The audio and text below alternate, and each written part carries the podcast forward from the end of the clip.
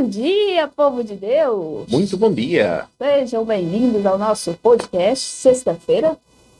Exatamente, Vamos e cantar juntos a música? Hoje é sexta-feira. Mas só pode ficar por aqui. É, só fica por aqui que é a versão católica. Ontem celebramos a Natividade e eu acredito que muitos de vocês ficaram mais do que satisfeitos por falarmos do profundo significado mariológico da festa da Natividade. Não é apenas o aniversário de Maria. Não é apenas birthday. Exatamente, exatamente. E eu quero que vocês comentem aqui do lado, nos dizendo como foi a celebração de vocês ontem. Se o podcast ajudou vocês ou não, se foi mais alguma coisa, né? Mas eu acredito que tenha ajudado. Se ajudou vocês na hora da celebração. Tanto é que ontem nós dois, no momento das orações, coleta, oferendas, a gente já tava. Gente, tal do. tal do nerd. não é fácil não, porque esse aqui, durante as orações, ele já estava lá repetindo. De cor e salteado. Por isso é tão importante a participação aqui nos podcasts, né? E, e se alguma vez vocês escutarem que não existe formação de qualidade gratuita, Não é verdade. não é verdade. E se vocês quiserem, hum, puderem, deixem nos comentários, não no chat, mesmo no comentário do vídeo, outros temas que vocês gostariam de ver tratados. Acho que devemos fazer isso várias Sim, vezes. depois que acaba o podcast, fica um lugar de vocês escreverem um comentário, porque esse comentário fica eternamente. Isso. Os comentários que vocês fazem aqui durante a live não fica depois. Então, depois que terminar, você coloca embaixo, gostaria de é, que vocês tratassem do tema tal. E aí a gente vai reunindo e vai fazendo esses temas ao longo do ano. Exatamente, porque para nós ajuda-nos muito nós irmos ao encontro das vossas necessidades. O podcast existe porque vocês existem. Entendem? Então, quanto mais vocês nos pedirem e mais vocês comentarem a dizer o que querem, mais nós vos podemos dar.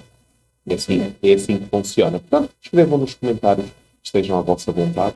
Hoje é dia 9 de setembro, né? então ontem foi dia da Natividade. Hoje é um dia especial aqui na minha cidade, porque hoje fazem dois anos, que talvez vocês até conheçam, porque na época eu falava bastante, nós fizemos até um livro sobre ele, que hoje fazem do- dois anos é, de eternidade do padre José Maria Razon, que é um padre italiano, ali perto da cidade de Trento. A cidade se chama Vigo de Fassa, é no meio de duas montanhas. E digo de fato. É, diz que é muito preto, tamanhozinho, bem pequeno.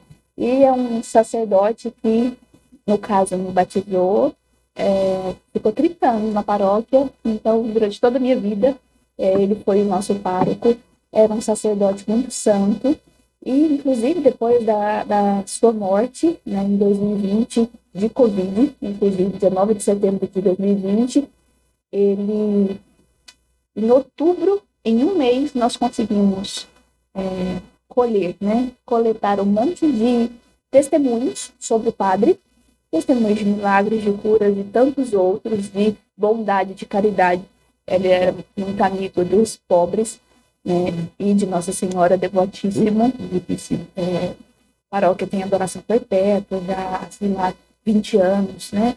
Graças ao empenho e essa a vida do padre José Maria. E nós escrevemos um livro que foi editado pela Locus Roma que se chama ah, O Profeta Mariano. Então, provavelmente muitos de vocês têm o livro do padre, inclusive no simpósio nós não levamos e muitas pessoas falaram: nossa, o livro que eu estava esperando era o Profeta Mariano.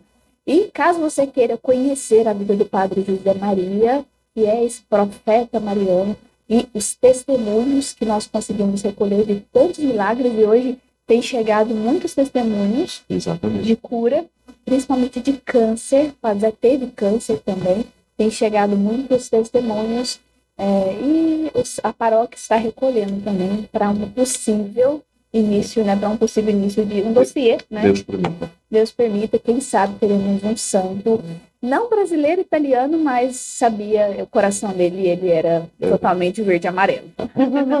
então, se você quer adquirir o livro Profeta Mariano, fale conosco, que parte também dessa renda vai para a paróquia do Padre José Maria. Então, iniciamos o nosso podcast? Exatamente. Hoje é o último dia que nós vamos falar nesse mês de Sagrada Escritura. Então, aproveitem bastante o dia de hoje. Exatamente. Então começamos a dizer que Deus quer.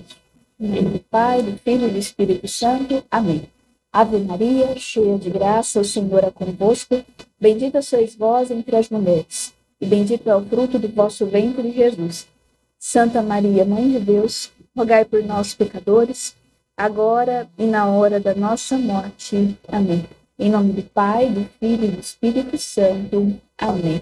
O pessoal está falando que Está está. Então, José vai organizando, vai ouvindo, e aí vocês vão falando se já melhorou, tá bom? Então, vamos começar?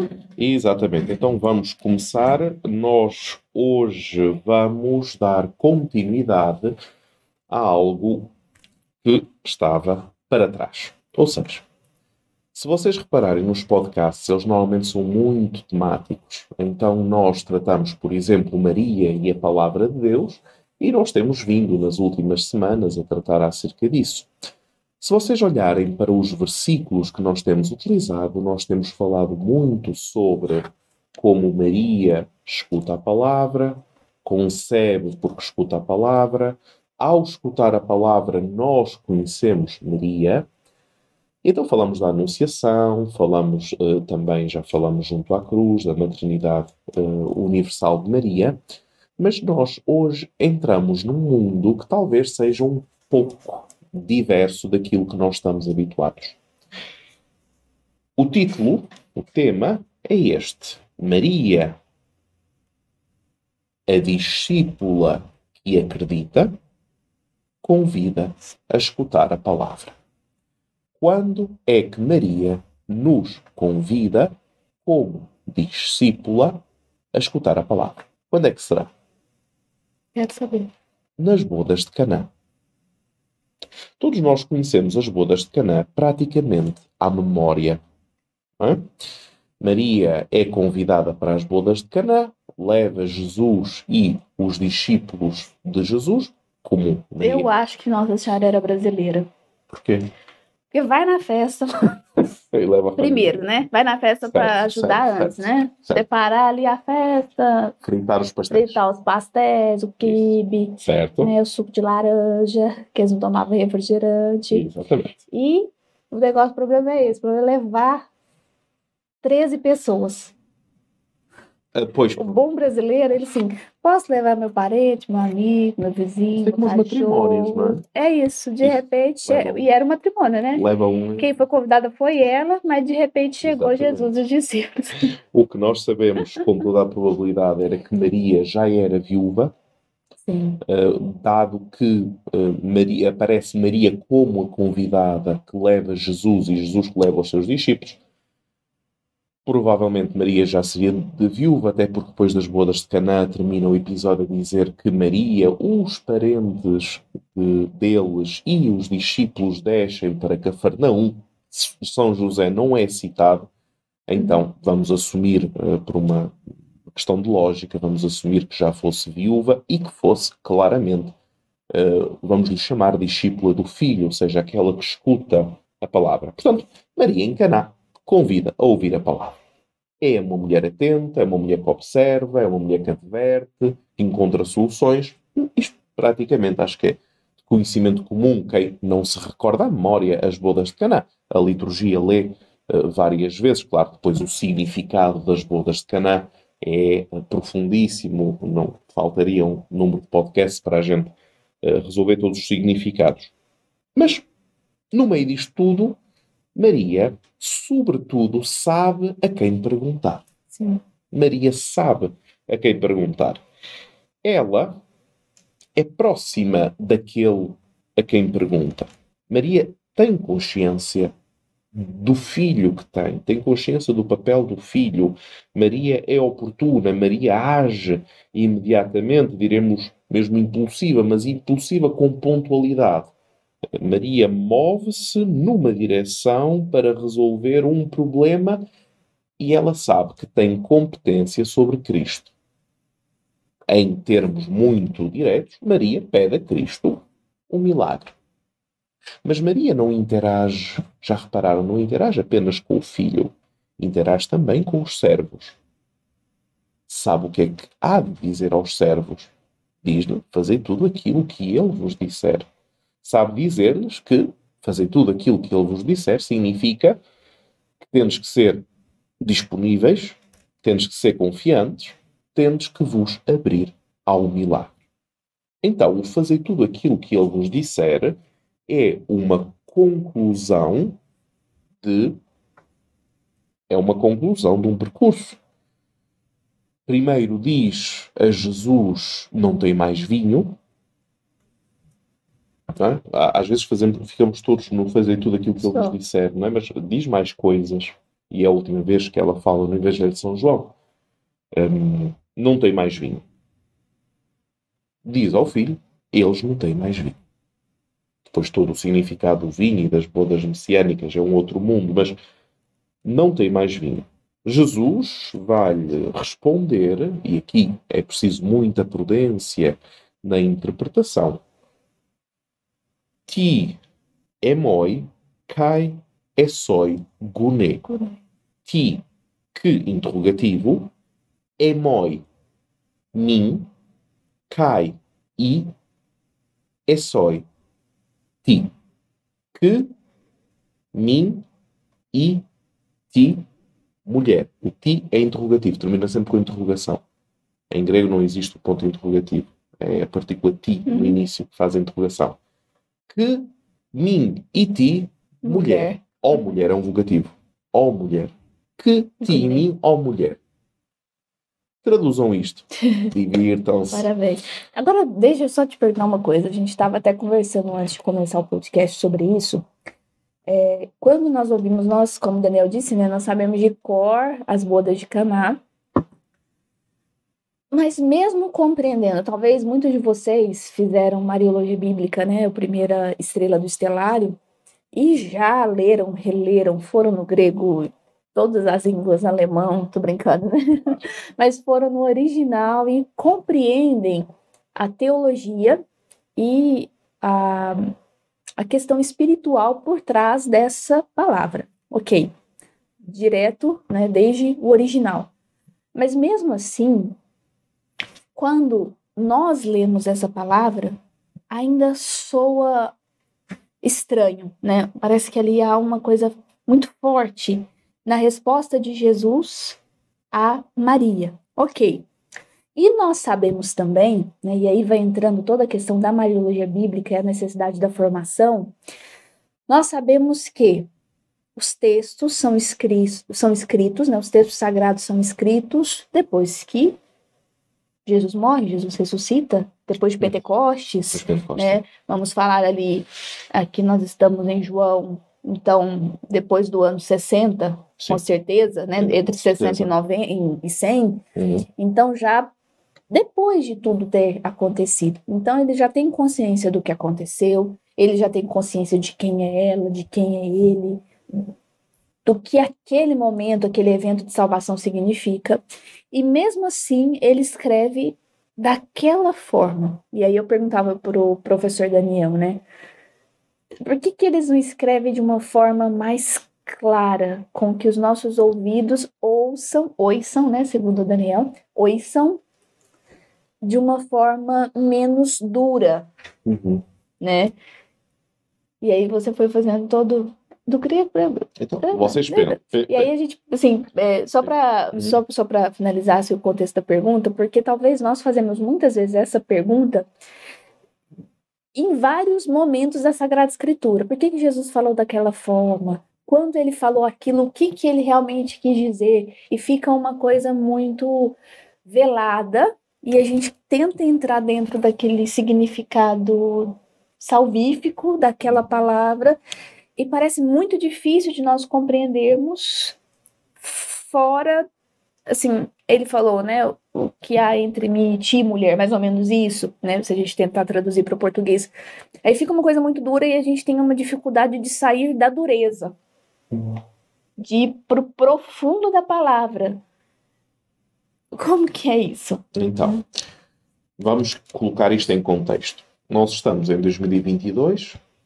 a falar português a partir de traduções feitas para português a partir, presume-se, do grego.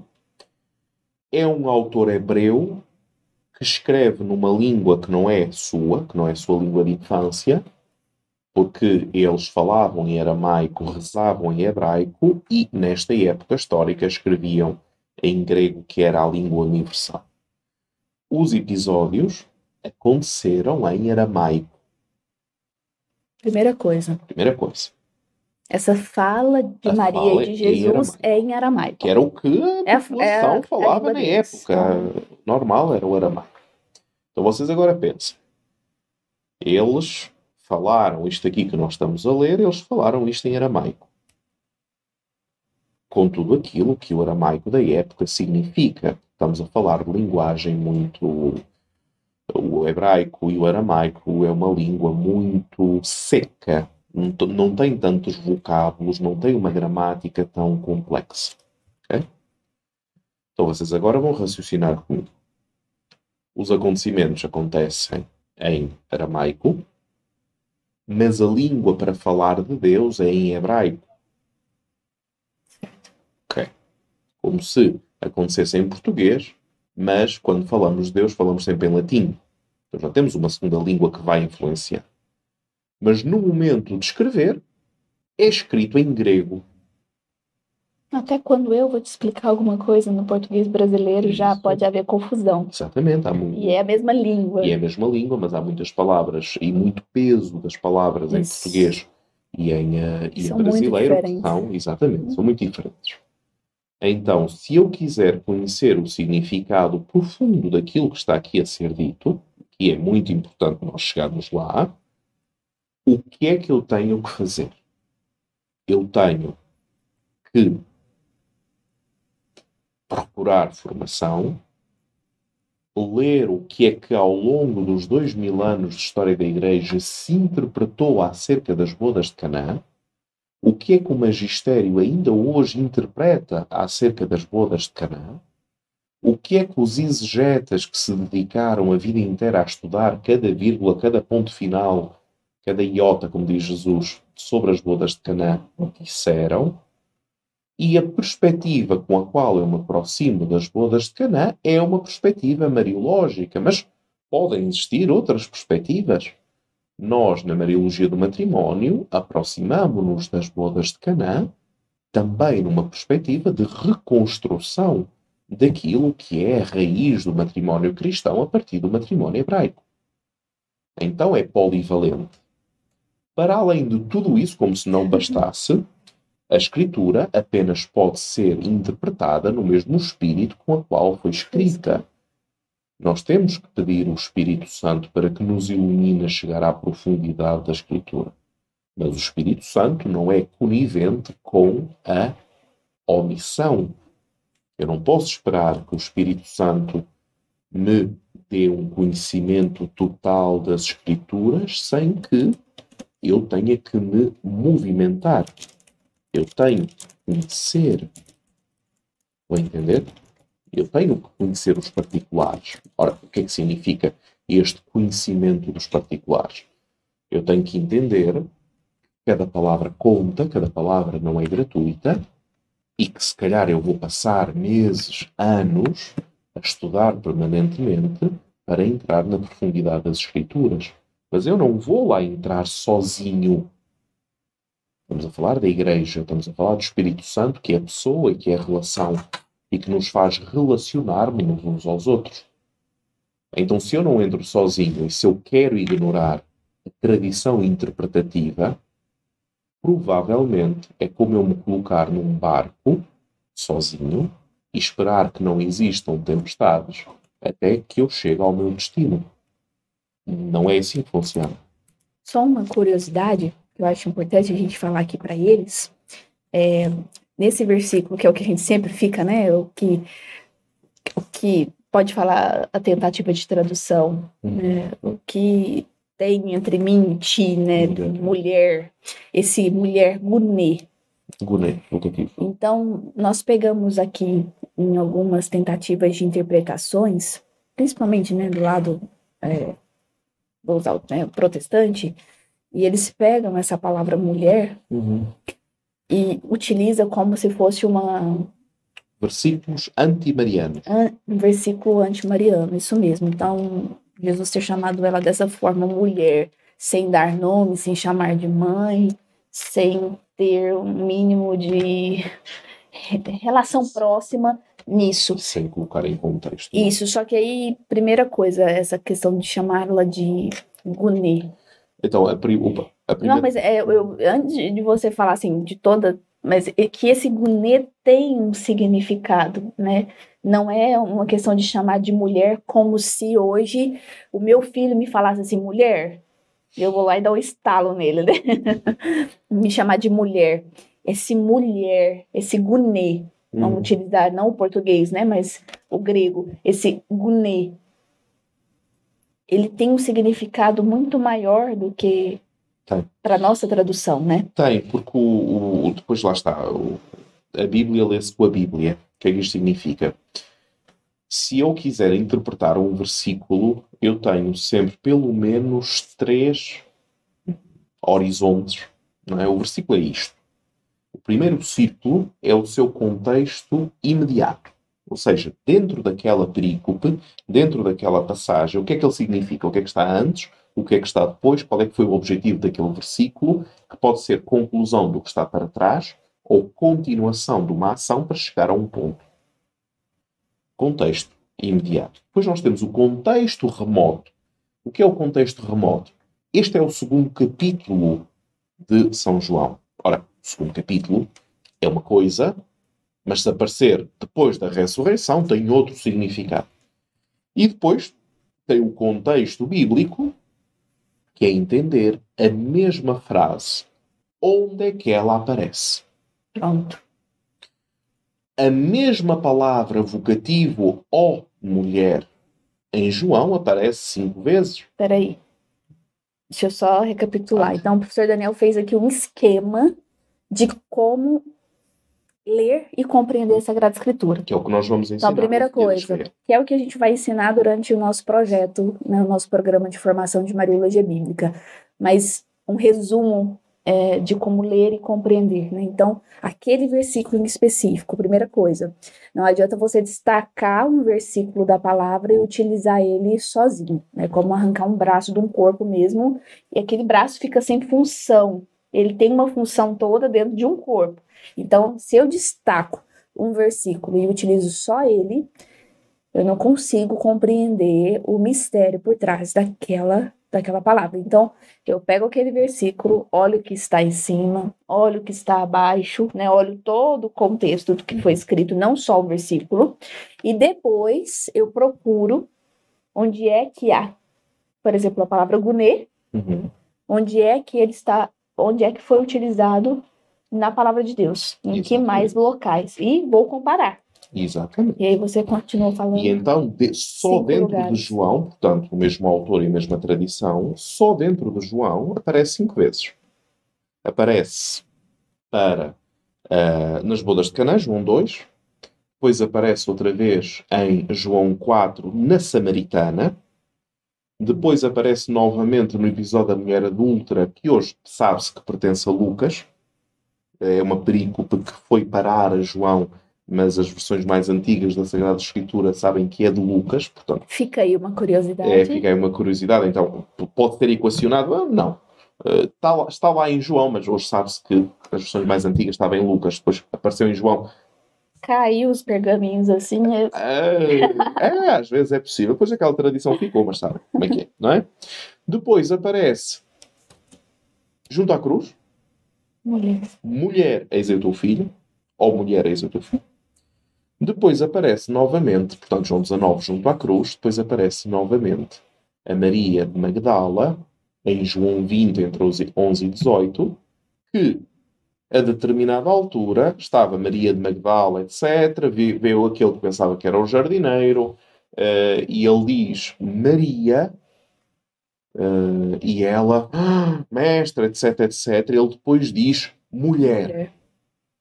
Então, quando Jesus utiliza a palavra mulher, ele utiliza num contexto de revelação. está para revelar qualquer coisa de suma importância. Agora, aqui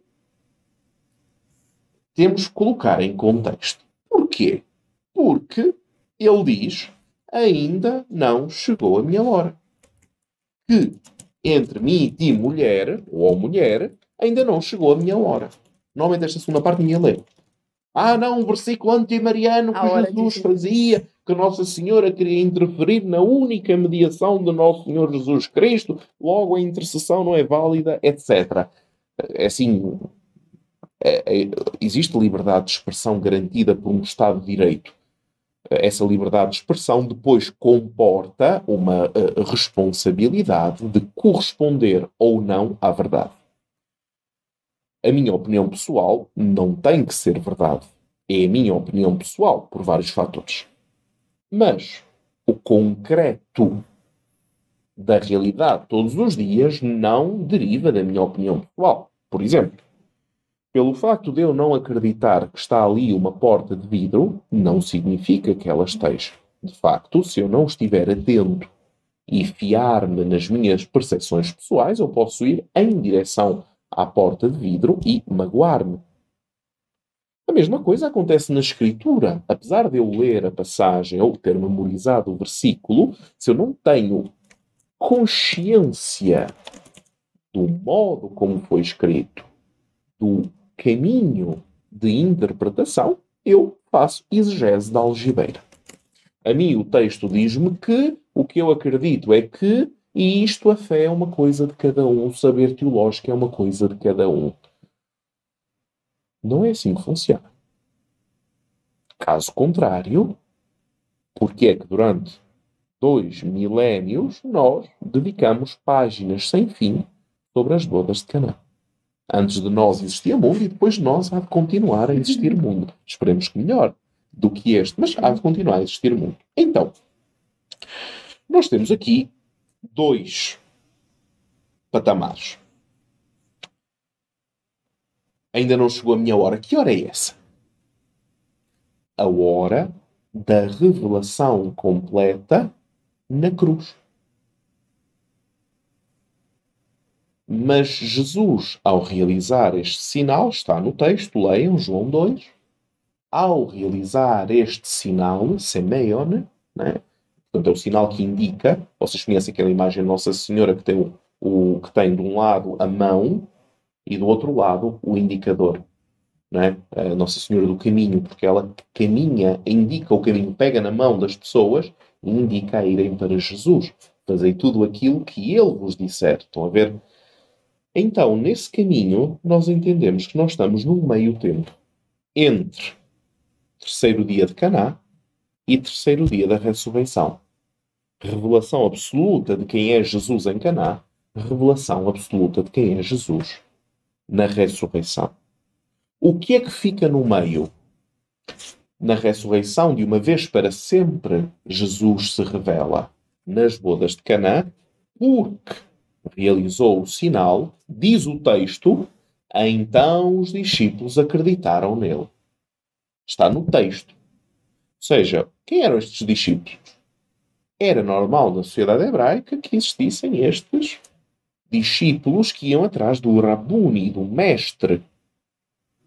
E o mestre ensinava a interpretar, ensinava a lei. E os profetas ensinava a tradição. A, a tradição era, vamos dizer assim, era uma profissão. Ser teólogo no tempo de Jesus era uma profissão. Jesus era o único Rabuni não. Jesus era o único Rabuni que tinha discípulos? Não. Então Jesus encarna completamente na sociedade e transforma-a a partir de dentro. Era um Rabuni extraordinário. Mas reparem que Jesus não aparece a dizer eu sou Deus, acreditar em mim. Jesus, em João, realiza sinais. Jesus realiza este sinal porque Maria pede para que seja realizado, porque ele realiza, então os discípulos acreditaram nele. Então Maria torna-se discípula, porque segue juntamente com os discípulos o Divino Mestre, estamos sempre dentro do texto, e diz ao seu mestre, realiza um sinal, o mestre tem este embate, às vezes amargo, mas Jesus não era conhecido por ser muito doce, tem uhum. alguns embates com os discípulos complicados, no caso de Maria, uh, vamos dizer assim, a linguagem hoje aparenta-nos forte, mas o que lá está escrito não é uma linguagem de desprezo. Não. E emoi kai esoi. Que interrogativo, min e ti. Ó mulher, ó gune. O problema é que nós, quando tentamos traduzir isto, eu tento, na jornada bíblica, nós, no segundo dia, uh, mostramos, demonstramos, a partir dos originais, uh, a dificuldade de tradução, o tradutor tem que colocar uma frase que revela o sentido que lá está, e nós estamos e podemos passar uma semana inteira de episódios de podcast a tentar explicar este versículo. Porque reparem, é, o versículo é apenas um texto. É preciso ir à procura do seu contexto. E isso exige esforço, exige fadiga. É verdade, exige leitura. E existe também silêncio. Existe também silêncio. A mim acontece-me várias vezes de estar a preparar aulas, claro, sempre envolvido com muitos textos, e depois ter que estar em quieto, em silêncio, a ouvir o que o texto está a dizer. Literalmente, porque o ato, a escutar, porque o ouvir é um ato uh, do, órgão, uh, do, do, órgão dos ouvidos, o escutar é um ato de inteligência. Então eu posso escutar um texto. O texto é palavra. É? Então muitas vezes eu tenho que escutar o texto e tenho que fazer silêncio, tenho que dar espaço, não que o texto tenha que dizer aquilo que eu quero. Ah, eu penso isto, eu vou ao texto para ter a confirmação. É ao contrário. É o texto que me molda. Se eu me colocar na posição de disponibilidade a ser moldado, por isso é que Maria vai dizer: Fazei aquilo que ele vos disser. Da mesma forma que Moisés no Sinai, quando desce para dizer aos seus aquilo que Deus pede, eles dizem, textualmente, o povo diz em uníssono: faremos tudo aquilo que tu, barra ele, nos disser. Tu, no sentido de dizer que Moisés diz o que Deus disse, uhum. mas o sentido é faremos tudo aquilo que ele, Deus, nos disser para fazer. Uhum. Maria repete: Maria é o novo Moisés, com a nova revelação, é o novo Sinai. Porque primeiro ela diz faça-se, né? Em Lucas. Farei, né, no, povo, no povo de Moisés. Maria, que em Lucas fala, o, o primeiro faça-se. Eu também faço, né? Exatamente. E agora, então, fazer tudo aquilo. Exatamente. Por, por isso é que é, é, esta questão de Maria como novo Moisés, existe uma proposta de tradução eu aí é, são sempre difíceis, mas talvez seja mais. Qual é, é. É arriscado o que eu vou dizer, é uma opinião pessoal, está bem? Qual é a distância entre mim e ti, ó mulher, porque ainda não chegou a minha hora?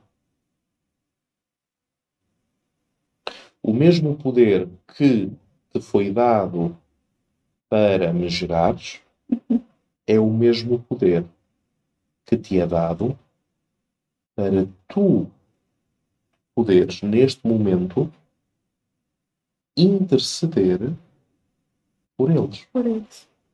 É uma proposta, é uma ideia, mas. O que há entre mim e ti, né? Que espaço, não é? Que espaço é que realmente existe entre mim e ti? Como se eu estivesse aqui, tu estivesses num profundo abismo. Que espaço existe entre mim e ti? Novo Adão, nova Eva, nova criação. Tanto não é uma, uma, uma resposta de Jesus a Maria de uma forma seca, seca ou fora aqui da, do contexto, que a resposta dela né, é fazer tudo aquilo que ele vos disser. Tipo assim, ai, tudo bem, né? Se não existe nada entre mim e ti, eu vou ficar aqui no meu canto e Exatamente. desculpa aí, né? Maria não emburrou. Não, ela não emburrou. Ela ouviu, continuou meditando sobre aquilo que talvez não era compreensível 100% naquela hora, mas ela tinha tanta convicção de quem ela era também, de quem ele era. Quem ele é. Então, fazer tudo aquilo que ele podia Ou ser. seja, ela coloca-se disponível para indicar a Deus, com toda a naturalidade, é. A situação é esta. E Deus, Nosso Senhor, age sobre as situações, mas se calhar às vezes espera que nós nos apercebamos da situação em que estamos. Exemplo: um pai e uma criança. O pai sabe que a criança está na hora da criança comer, está na hora da criança beber água. Mas também pode educar a criança que, sentes sede, vem ter comigo e pede-me água. Sentes fome, vem ter comigo e pede-me comida. Pode educar a criança a isso. Talvez seja pedagógico, Deus Nosso Senhor, que educa, neste caso, educa o. Educa-nos a tendes necessidade da hora messiânica e da expressão da hora messiânica, pedi-me. Porque senão a gente fica naquela questão, né? Mas Deus sabe de tudo, então que ele haja, né? Exato. E eu fico aqui na minha e que Deus sabe, Deus sabe da minha necessidade.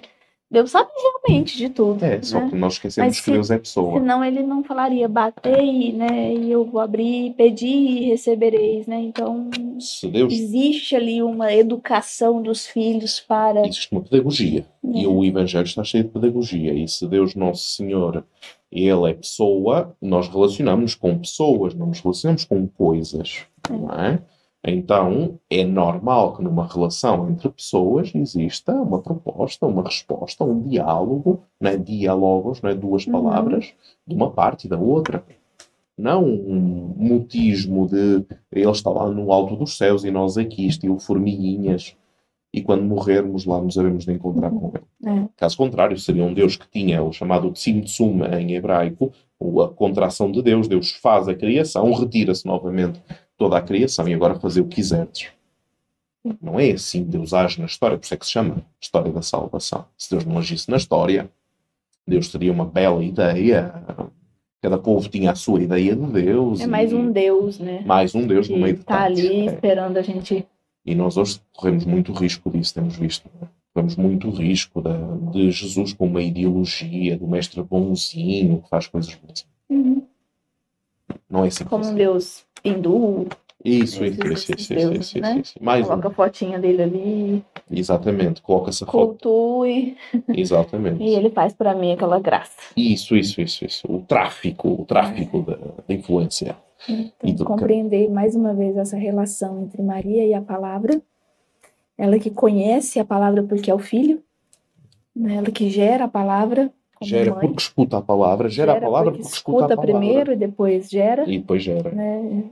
Gera na mente e depois no, No ventre. no ventre. né? Então, ela que gera na mente, gera no ventre, depois gera para a humanidade Isso. a palavra, escuta, se torna discípula e, como discípula, nos ensina também Sim, a escutar e ter coragem de, mesmo não compreendendo, Isso. mesmo a situação estando velada, mesmo assim, fazer Uhum. tudo aquilo que ele vos disser. Sim. Confia que, que é isso que ele vai fazer. Né? Acho que é mais ou menos isso. E a partir disso, nós estamos percebendo a necessidade da nossa relação também com a palavra de Deus. Muito mais do que uma interpretação subjetiva do que eu acho que a palavra está penso, dizendo, ou que eu senti que a palavra está dizendo. Quantas vezes nós já passamos por isso, né? E já estamos numa nova fase onde o mundo nos exige uma formação Razões da nossa razões da nossa fé, como São Pedro nos falou já há dois mil anos e hoje, no século XXI, pleno 2022, nós estamos vendo a necessidade de realmente dar razões da nossa fé dentro de casa com os filhos, quando nós não sabemos responder aquelas perguntas, talvez até das crianças, né? Na catequese, né? Ontem mesmo uma ministra de música, né, que veio até mim e falou da necessidade da formação, porque muitas vezes ela tá lá em cima do palco, sabe cantar bem, tem todos os, os métodos e macetes da Mas música, mas quando vai conduzir uma oração, uma oração, ela não tem recursos de formação suficiente da palavra de Deus e aí acaba que a gente dá a nós mesmos, É. né? Eu dou para o outro aquilo que eu